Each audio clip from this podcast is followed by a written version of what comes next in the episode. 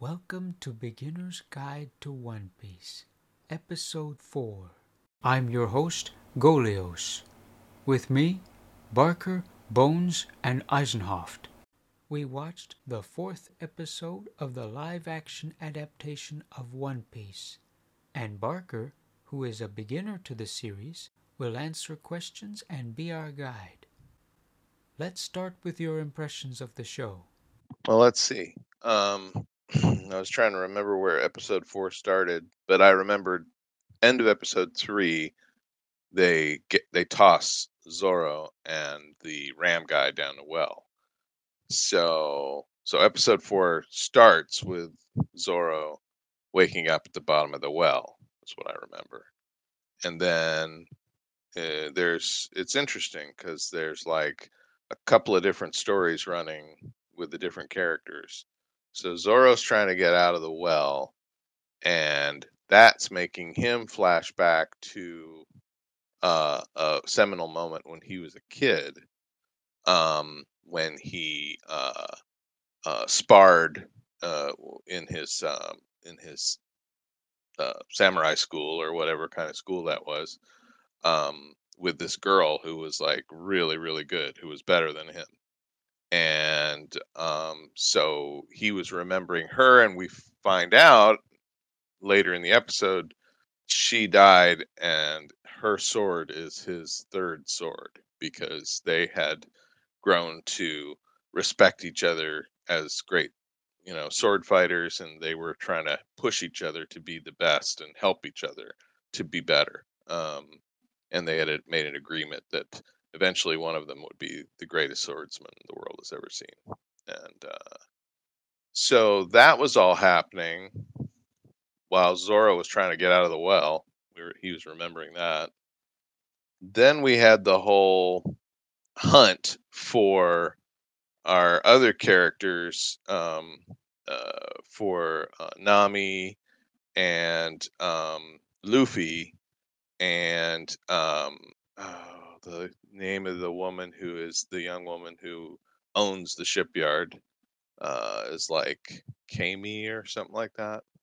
Uh, and um, so then, yeah, and then the you know the butler guy who turns out to be the pirate whose name I cannot recall. It's like Karak or something like that. Um, but he's the head of the Black Cat Pirates, and so they're hunting for uh, uh, Kami and uh, Nami and and uh, Luffy, and you know, and then uh, oh no, no, actually, Luffy shows up a bit later because Koby shows up and they take Lu- and and they take Luffy away. That's right. That's right. Because Luffy ate the poisoned soup, and he was out of the picture for a bit. He was out of commission and so then the you know the the uh, Marines showed up, Koby and the other jerk, blonde guy, and uh, they took Luffy away.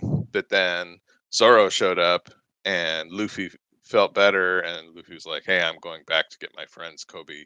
Don't try to stop me." And so they went back to the mansion, broke in, and then fought uh, the pirates and uh, and Luffy, of course, used his rubber power, um, and he uh, basically pulled the the knifey guy pirate's arms apart, and then headbutted him with his rubber power so hard that he flew out the window. And then um, Zoro and Nami bested the other two Black Cat pirates and left them tied up for the Marines to come collect. Um, and then, uh, oh, and and Usopp was involved in all that too. And then at the end, the the girl who you know has now inherited the the shipyard, she she gave that ship that Luffy wanted. She gave it to Luffy and and the crew so they'd have their their ship and and Luffy invited Usopp to join them. Some confusion there. Usopp seems to think he's the captain of the ship. Luffy is a little annoyed by that, um, making it very clear that He is the captain.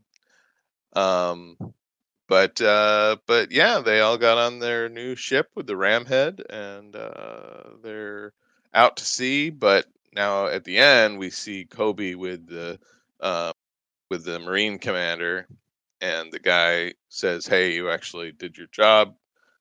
Uh, you flushed out the pirates. There they are." And he shows through the spyglass. Koby can see that the that Luffy's ship is uh, heading out to sea and is exposed, and uh, so now the the Marines are going to probably try to run it run it down. Um, I think that's where the episode ended. That's what I remember. Okay, so once again, uh, the uh, live action continues to impress me uh, with its storytelling. Um, yeah, I really enjoyed uh, the manner in which uh, Usopp's uh, character was allowed to come to life so that uh, the essence was there uh, and yet it was once again uh, more subdued, more realistic, uh, which I think plays well into the live action. Uh, the uh, character of Kuro uh, was very well played. that nature of just pure evil, but his also disdain for humanity. And I liked the uh, way that Luffy uh, said, uh, "You gave away your, you gave up on your dream," and his disdain for Kuro. The way that Kuro basically said, "Yeah, I wasn't going to run away anymore. I was done with that," uh, and uh, so once again, these um, details that are being mined in the characters, uh, I think, are are coming out quite nicely. Um, really like the way that um, Kaya was portrayed, uh, and so yeah, I was thinking that uh, it had so far just exceeded all expectations. Uh, it continues each week to do so. Live action One Piece episode four was just as wonderful as the first three. Uh, I was super impressed about how they had uh, Roronoa Zoro uh, dealing with getting out of the well, uh, intercut with the, his memories of the past. Um, I think that was really great, and uh, yeah, um, defeating the Black Cat pirates was wonderful. I noticed that the Marines uh, they don't seem to come up as often in the animated version. There's a lot more, uh, a lot more there to the stories before you see Marines. But in the live action, I, I do like the way they've put it together because uh, it would just take too long to copy the animated one. So they had to cut some things out. But I think they did a great job of choosing what, how to tell the story without showing everything. And uh, and then they made the Marines a little seem a little more important, like they're they're coming up more often um, back and forth with uh, with the monkey the, the Luffy pirates. So yeah, um, I was so jazzed when I saw Luffy's special move with his head, his stretching his neck backwards, and I was like, "Oh my god!" It was really fun. A very good impression indeed here. And now we have some questions for you. First, tell us about Klahadore, also known as Captain Kuro. Kuro, that's the butler guy. That's the guy with the knives for fingers. Kuro? Okay. Yeah. So he has been playing the part of the butler for years and uh, pretending to be all nice and, and love the the young woman um, when he hates her guts and he can't wait to kill her. um, and then take you know take possession of all of her wealth.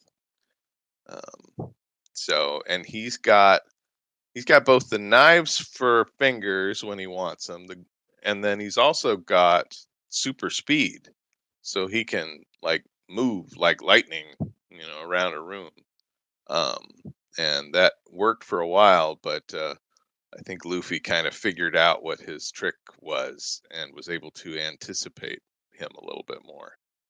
That's what I remember about uh, Captain Kuro. Tell us about Butchie and Sham. Who the heck are Butchie and Sham?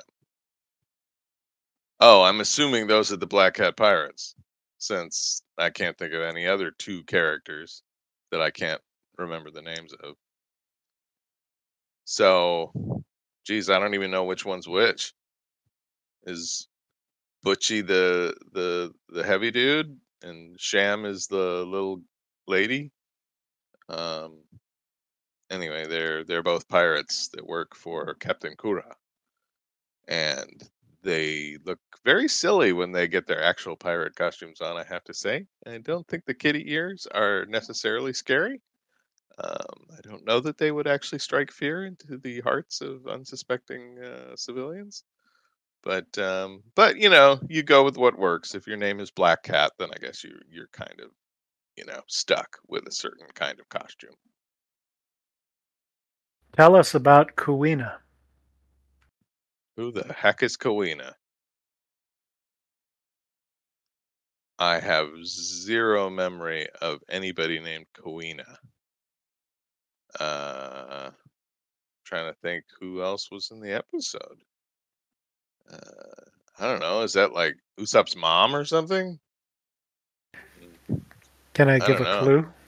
Oh no, no clues. I got nothing. I don't know who Queen is. That did not register with me. Oh no.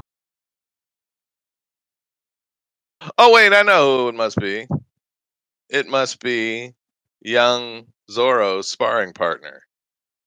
The girl that bested him every time they fought. Yeah, I didn't catch what her name was. Um, but uh, yeah, she was a brilliant fighter, better at the time than Zoro, but she was also frustrated because she said, I'm still growing and so are the boys, and the boys are going to eclipse me. They're going to just naturally get bigger and stronger and faster, and I won't be able to keep up at a certain point. And Zoro, uh, to his credit, said, That doesn't have to be. That's not fair. We can train together and, and keep making each other better. And uh, till one of us becomes the world's greatest swordsman. swordsman. Very good, yes.